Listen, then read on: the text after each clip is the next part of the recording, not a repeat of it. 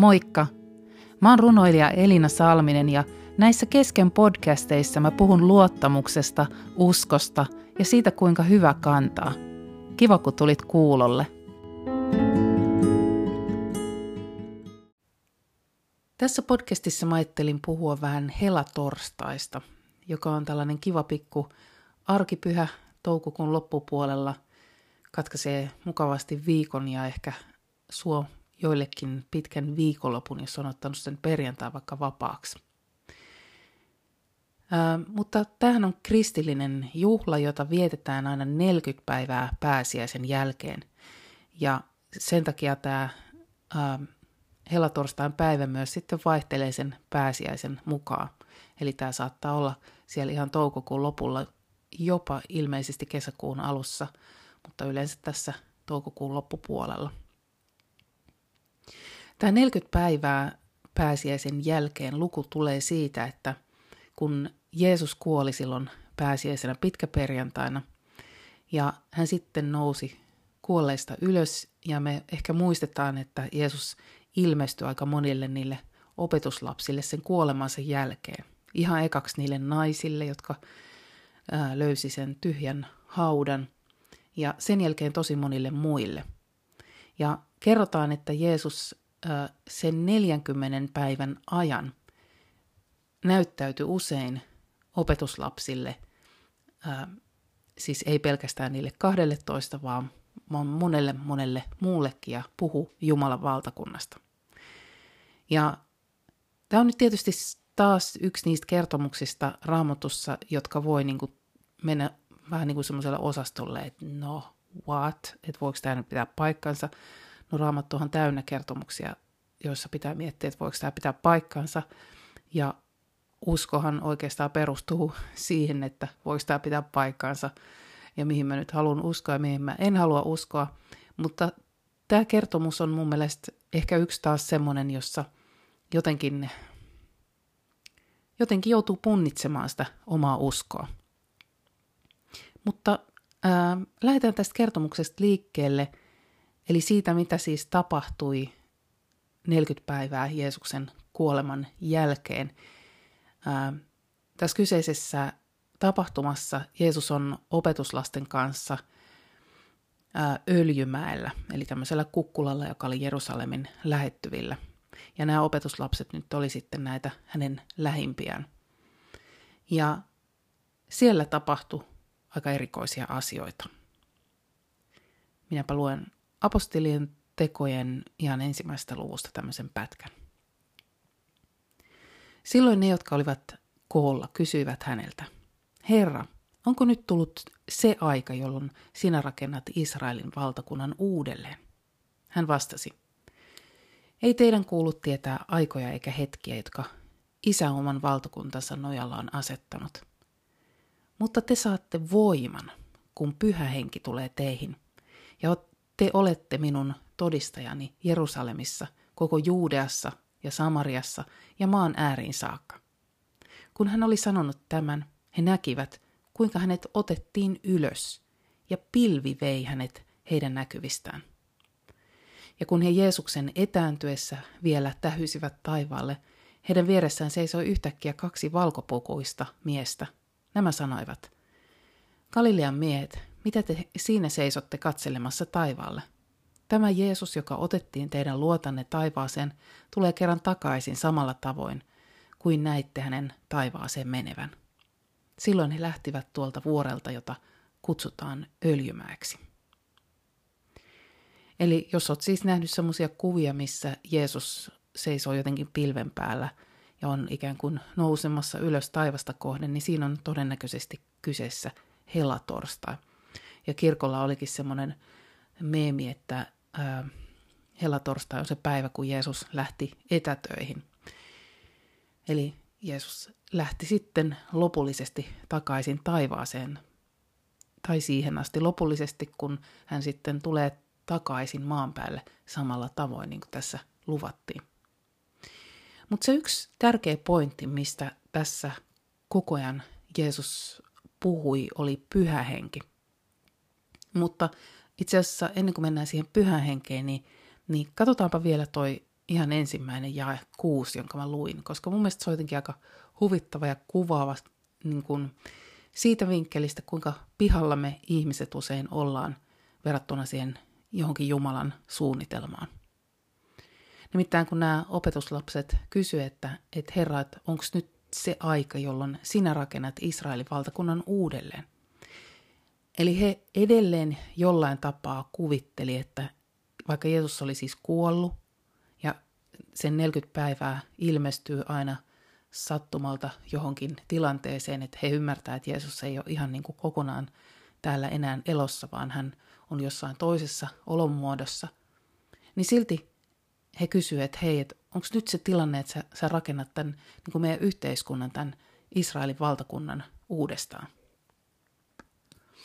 Eli he edelleen odotti jotain, jotain sinne hyvin semmoista konkreettista, tavallista valtakuntaa. Ehkä siellä oli äh, paikalliset soteneuvottelut käynnissä tai hallitusneuvottelut, jotka ei oikein toiminut. Ja, ja ne ajattelivat, että hei, että et, et, eikö nyt Jeesus voisi tulla ja nyt olisi varmaan se aika, kun se tulisi ja, ja niin kuin tekisi ne kaikki säädöt niin, että kaikki vaan toimisi. Mä olin tuossa muutama viikko sitten mun tyttäreni kanssa tuonna, tuolla metsässä. Ää, sain hänet rukoilemaan sinne mun kanssa ja ehkä oot huomannutkin, mä oon tuolla Suomessa aina laittanut välille kuvia semmoista keppirukouksista, kun mä oon semmoisia pieniä tikkuja laittanut siihen maahan, jotka on jokainen ollut niin kuin, yksi keppi on ollut mun rukousaihe. Ja silloin mun tytär oli laittanut omat keppinsä siihen maahan – ja tota, sitten hän sanoi, että hei, että katsopa muuten, että aika hassun näköinen, että tuossa vähän niin kuin noi isot kepit noiden mun pikkukeppien vierellä. Ja me huomattiin, että siinä todellakin oli ää, ne mäntyjen juuret, semmoiset pitkät, jotka näky suurin piirtein metrin verran aina sieltä jostain kohtaa, niin ne oli ihan samassa suunnassa kuin ne meidän semmoiset 10 sentin tai 5 sentin mittaiset pikkuset kepit. Et se näytti todella siltä, että siinä olisi niinku pienet kepit ja sitten siellä jossain kulki maan sisällä semmoiset suuren suuret kepit. Mä otinkin siitä kuvan, laitoin sen tonne someen ja, ja sanoin, että, että tollehan se just on, että, että me rukoillaan näitä pikkusia asioita, näitä meidän mielestä tärkeitä asioita, mutta sen Jumalan suunnitelmassa, niin ää, vähän niin kuin ne meidän pienet kepit on siellä sellaisia kuolleita pikkupätkiä, joista ei enää kasva mitään, niin siellä Jumalan suunnitelmassa on semmoisia eläviä juuria, jotka kuljettaa vettä ja ravinteita ja, ja voi yhdistää vaikka kuinka monta metsää, pitää niitä kaikkia puita pystyssä. Ja mä sanoinkin äh, sitten, että hei, nyt rukoillaan sun elämään niitä, niitä Jumalan suuria keppejä näiden meidän pikkuasioiden äh, lisäksi, että, että Jumala, me nähdään nyt tämä, mutta sä näet sen suuren kokonaisuuden meidän elämässä. Ja mä uskon, että sitä on se, kun me rukoillaan, että tapahtukoon sinun tahtosi. Me rukoillaan niitä suuria linjoja, Jumalan suuria linjoja meidän elämää. Mutta tässä on just hyvä esimerkki siitä, kuinka, kuinka nämä opetuslapsetkin oli, niillä oli ne pienet kepit siellä.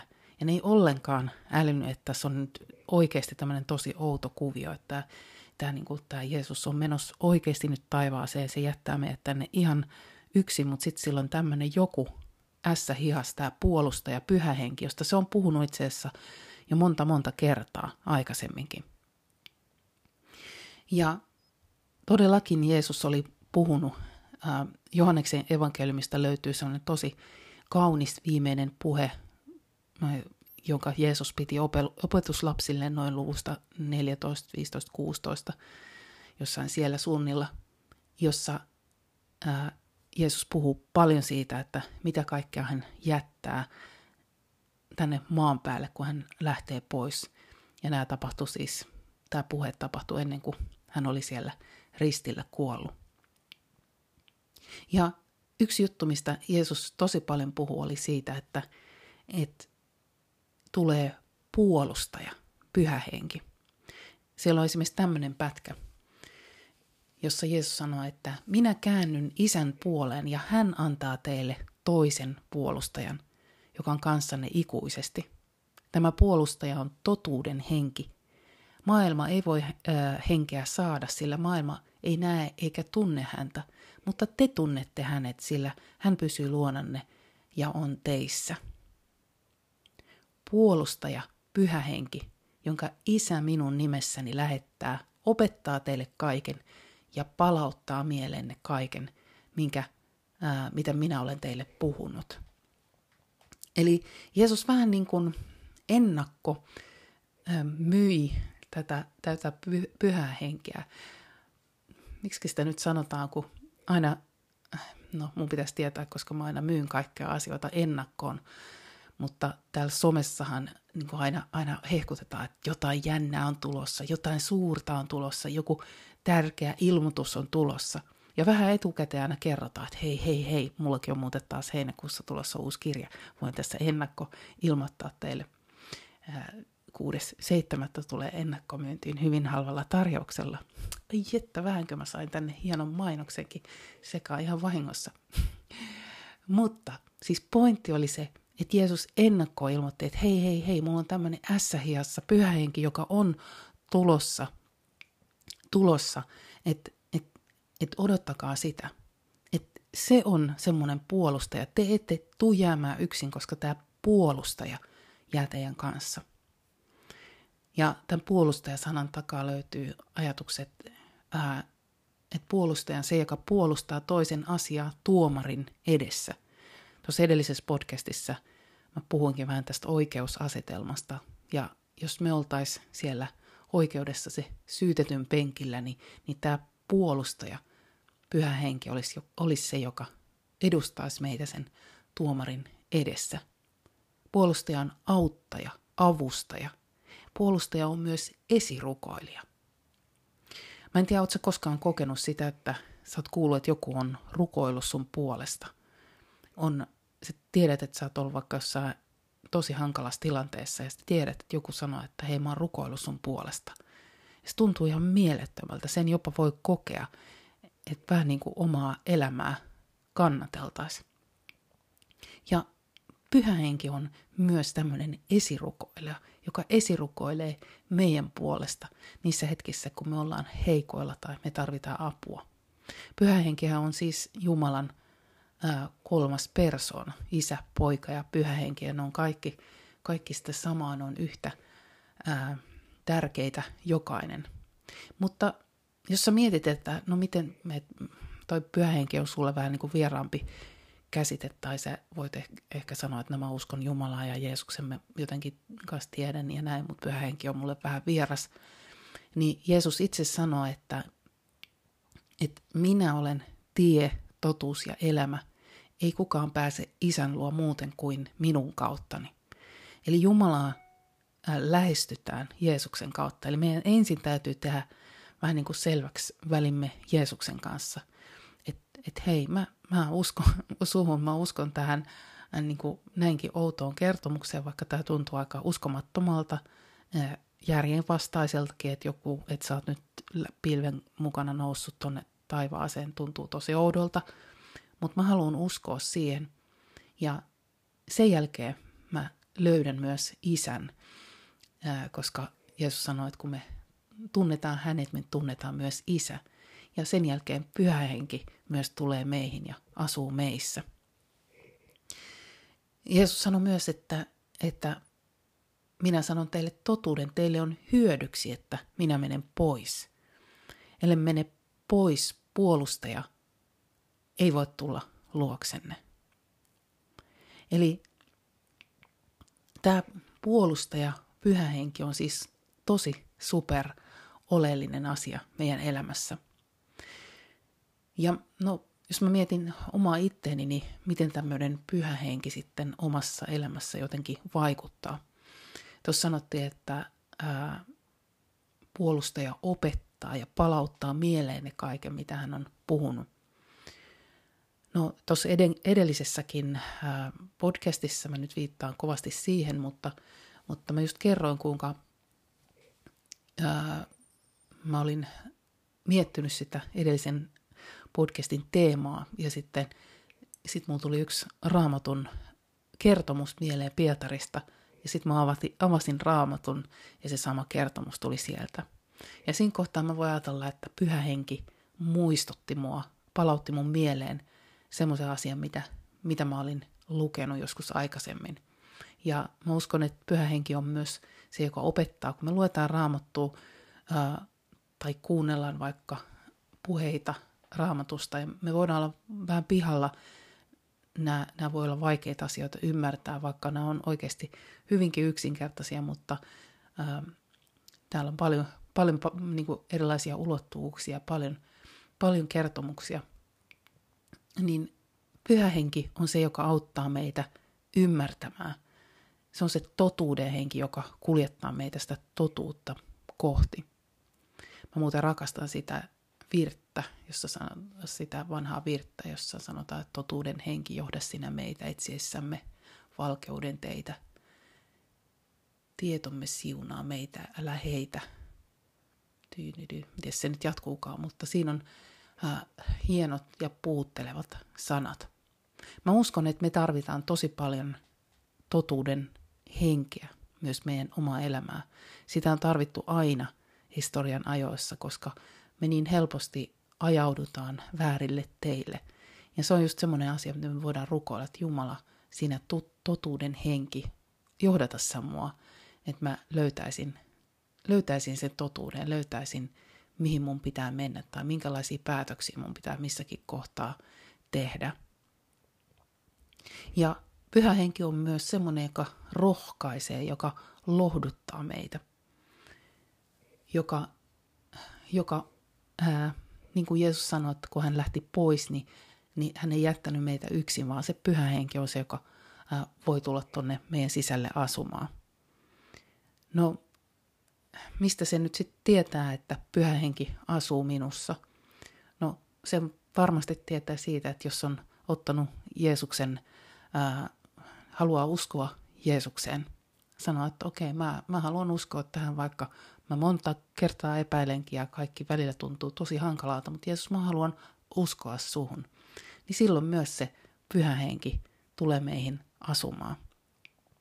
Ja silloin voi olla, että joskus tuolla sisällä, kun me kuunnellaan meidän omia ajatuksia, jossa toki siellä pyörii niin kuin vaikka minkälaisia ajatuksia ja epätoivoajatuksia ja pelon ajatuksia ja huolen ajatuksia, mutta joskus me voidaan kuulla siellä myös semmoinen ihan hiljainen kuiskaus, vähän niin kuin jostain toisesta maailmasta tuleva ääni, joka antaakin meille semmoisia rohkaisun ja lohdutuksen ajatuksia, jotka tuntuu vähän, että hetkinen, että mites, mites tämä olikaan?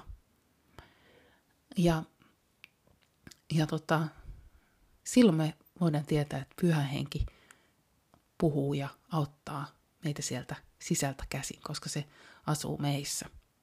No joku voi ehkä miettiä, että no mikä tässä on nyt sitten ero vaikka intuition kanssa. Ää, intuitiokin on semmoinen sisäinen ääni. Ja mä oon sitä mieltä, että kaikkien sisäisten äänten, äänten kanssa meidän tulee olla tarkkoja, koska ää, just ää, seurasin tai seuraan yhtä psykologiaa tuolla, tuolla tota, somessa ja se puhuu siitä, kuinka meidän mieli on myös, on myös hyvin ailahtelevainen ja, ja se voi antaa myös meille vähän hullujakin ohjeita. Eli se voi olla vähän niin kuin semmoinen valeuutisten toimittaja, joka, joka kertoo vähän kaikenlaista, että meidän pitää olla aika kriittinen myös sen suhteen, mitä me omaa mieltämme uskotaan. Mutta ää, ne pienet äänet, mitä, mitä me kuullaan, niin, niin jos ne on tavallaan linjassa sen kanssa, mitä Raamattu opettaa, Raamattu puhuu. Jos se puhuu meille Jumalan rakkaudesta ja lohdutuksesta ja, ja, ja haluaa rohkaista meitä, niin, niin silloin, silloin siinä äänessä ei ole varmasti mitään vikaa tai väärää. Ja me voidaan myös rukoilla sitä, että Jumala vahvista sitä sun ääntä mun sisällä, sitä pyhän hengen ääntä, jotta mä kuulisin, että mitä sä haluat ää, mun kanssa tehdä ja mihin sä haluat mua viedä. Ja yksi tärkeä juttu, mikä tähän pyhähenkeen liittyy, on, on se, mitä Jeesus tuossa ihan viimeisessä lauseessa, jonka hän maan päällä sanoi. Niin hän sanoi, että mutta te saatte voiman, kun pyhähenki tulee teihin. Ja te olette minun todistajani Jerusalemissa, koko Juudeassa ja Samariassa maan ääriin saakka. Ja tämän kertomuksen mukaan Jeesuksen sanat maan päällä päättyi tähän. Eli Jeesus sanoi, että te saatte voiman, kun pyhä henki tulee teihin. Ja mä luulen, että, tai en tiedä sinusta, mutta mun mielestä tuossa on aika kutkuttava ajatus siitä, että pyhä henki voisi olla mun voima. Ja mä uskon, että me voidaan uudelleen ja uudelleen rukoilla myös sitä, että Jumala, pyhä henki, tuu mun voimaksi mun elämää. Tuu niihin asioihin, missä mä oon heikko, missä mä oon haavoitettu, missä mä oon kipeä. Tuu sinne, pyhä henki, ja, ja kulje sinne ja oo se mun voima. Koska mä uskon, että meillä on paljon semmoisia sisäisiä haavoja tuolla jossain syvällä, pieniä viiltoja, jotka ää, on tosi kipeitä ja, ja me voidaan olla aika niin kuin hajalla niiden takia. Ja saattaa olla, että, että vaikka me tarvitaan tosi paljon, tosi paljon toisia ihmisiä siihen, että, että meidän haavat korjaantuu ja me tarvitaan sitä, että me ymmärretään asioita, vaikka käydään terapiassa ja tajutaan asioita, nekin parantaa meidän haavoja. Mutta mä uskon, että Jumalan pyhä henki on vielä sellainen, joka voi, voi mennä sinne meidän sisälle, koska hän asuu tuolla meidän sisällä. Hän tuntee jokaisen lokeron, jota meidän mielessä on, meidän sisällä on. Niin hän voi mennä sinne ja parantaa niitä meidän kipeitä haavoja. Joten tämä on ainakin mun rukous nyt tänään ja tässä helatorstain ää, tiimoilla, ää, kun ää, juhlitaan sitä, että meillä on arkivapaa, sitä me nyt eniten juhlitaan. Mutta ehkä me voitaisiin muistaa myös se, että, että, että tässä oli se pointti, että Jeesus halusi lähettää meille sen pyhän hengen. Kun hän meni sinne ylös taivaaseen, niin sitten samalla meni isän luokse ja sanoi, että hei, nyt lähetetään se pyhä henki. Ja itse asiassa helluntaita vietetään, joka sitten oli se hetki, kun se pyhä henki tuli maan päälle, niin sitä vietetään kymmenen päivää tämän äh, helatorstain jälkeen. Eli kymmenen päivää nämä opetuslapset sen, äh, sen jälkeen, kun ne sieltä öljymäältä lähti, niin ne odotti siellä jossain yhteisessä huoneessa, ne rukoili ja pyysi, että pyhä henki tulee ja ne odotti, että mitä, mitä tuleekaan nyt äh, tämän jälkeen, mitä tästä seuraa. Ja ehkä mä voisin pitää siitä helluntaista vielä toisen podcastin tässä – tässä kun helluntaikin kohta tulee, tosin nyt meillä on ylioppilasjuhlat, en tiedä missä kohtaa eihin tekemään, mutta katsotaan. Ää, joka tapauksessa mä toivon, että, että kun tämä oli nyt vähän tämmöinen ennakkoviesti siitä tulevasta helluntaista, niin jospa tämä voisi, tämä helatorstai vaikuttaa meissäkin vähän semmoista ennakko-odotusta, mitä me ää, voidaan saada sillä, kun joku vaikka somessa hehkuttaa, että nyt on jotain jännää tapahtuvassa, tapahtumassa, niin ehkä meidänkin sisälle voisi tulla sellainen vähän semmoinen jännityksen odotus, että hei, että et mäkin haluaisin itselleni sen pyhän hengen. Mä haluaisin antaa sille pyhälle hengelle tilaa tuolla mun sisällä. Ja muista, että se on ihan yksinkertainen juttu, sä voit vaan rukoilla, että, että koska Jeesus on sanonut, että se on tietotuus ja elämä, eli ainoa tie Jumalan luokse, niin me voidaan rukoilla vaan, että Jeesus, ja mä haluan, haluan uskoa suhun ja, ja mä haluan myös ää, ton pyhän hengen itselleni. Ja ehkä se pyhä henki voi sitten ruveta lohduttamaan, rohkaisemaan, puolustamaan, tuomaan sitä totuutta – sun elämään ja, ja sitä voimaa, mitä me varmaan jokainen meidän oma elämään tarvitaan. Joten mä toivotan sulle oikein hyvää hellatorstaita. Jos kuuntelet tätä hellatorstaina tai jos kuuntelet myöhemmin, niin, niin toivotan sulle vaikka pyhän hengen voimaa. Sekin on aika cool juttu. Mutta näihin kuviin ja näihin tunnelmiin. Moikka!